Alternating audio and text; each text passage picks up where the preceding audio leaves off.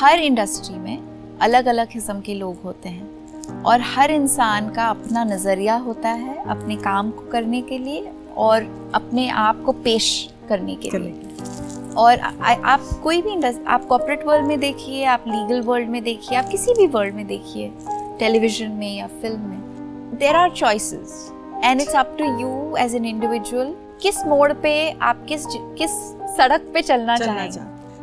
Early days की बात कर रही हूँ मेरा मेकअप एक बहुत सीनियर मेकअप आर्टिस्ट कर रहे थे। तो उन्होंने मुझे कहा कि देखो जब शादी करोगी अब तुमने अपने लिए एक बहुत अच्छे मुकाम हासिल कर चुकी हो तुम। तुमने नाम कमा लिया पैसे कमा रही हो शोहरत मिल रही है। ये ज़रूर याद रखना कि जिससे भी शादी करो वो बहुत बड़ा पैसे वाला इंसान हो। तो क्योंकि फिर तुम रानी की तरह रहोगे तुम्हें कभी कोई प्रॉब्लम्स नहीं होंगे लाइफ में। और मुझे ये बात बहुत बड़ी खोखली लगी बहुत एम्प्टी लगी।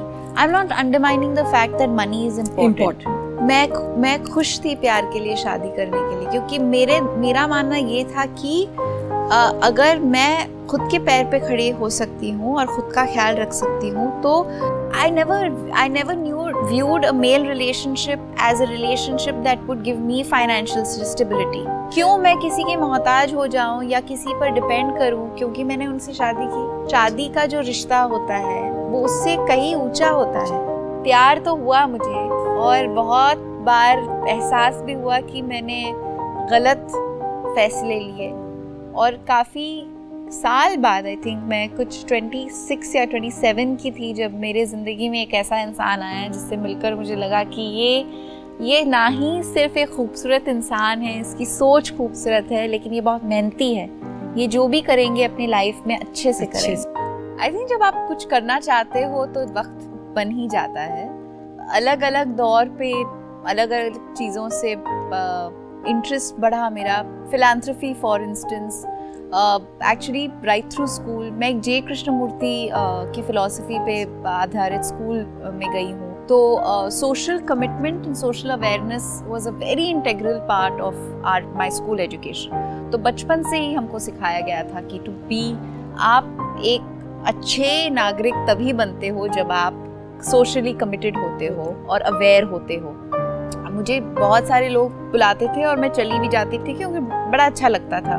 लेकिन फिर एक मोड़ मोड़ आया जब मैंने कहा कि नहीं, मेरे खुद के पर्सनल कन्विक्शंस हैं। बहुत एरियाज़ ऑफ़ इंटरेस्ट हैं जिन्हें मैं इनलाइन करना चाहती हूँ। या जो मेरा सोशल कमिटमेंट और वर्क है, मैं उसको एक नेक्स्ट लेवल पर ले जाना चाहती हूँ। तो तब मैंने साढ़े साढ़े छः, सात साल पहले मैंने डिसाइड किया कि जो इन्वायरमेंटल कॉजेज़ हैं, मैं उनसे सबसे ज़्यादा जुड़ूँगी। मैं सेंचुरी एशिया के साथ उनकी टाइगर एम्बेसडर हूँ।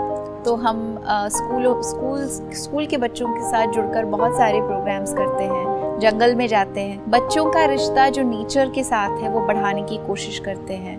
आई रियली मेरी उम्मीद जागी रहती है। I am eternal optimist anyway but I really think कि जो हमारे देश के जवान, नौजवान पीढ़ी हैं, जो बच्चे हैं, उनमें जितनी समझ है एनवायरमेंट को लेकर and respect for nature and care for nature I think we should be okay as long as they're around because they will keep asking the right questions.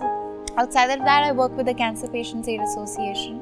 Cancer एक ऐसी ख़तरनाक बीमारी है जो हमारे देश को में बहुत बढ़ती जा रही है one in ten people have cancer and that's a frightening statistic it's also the most expensive illness So, really, the perspective is to spread the message कि cancer does not mean death. It does not have to mean death.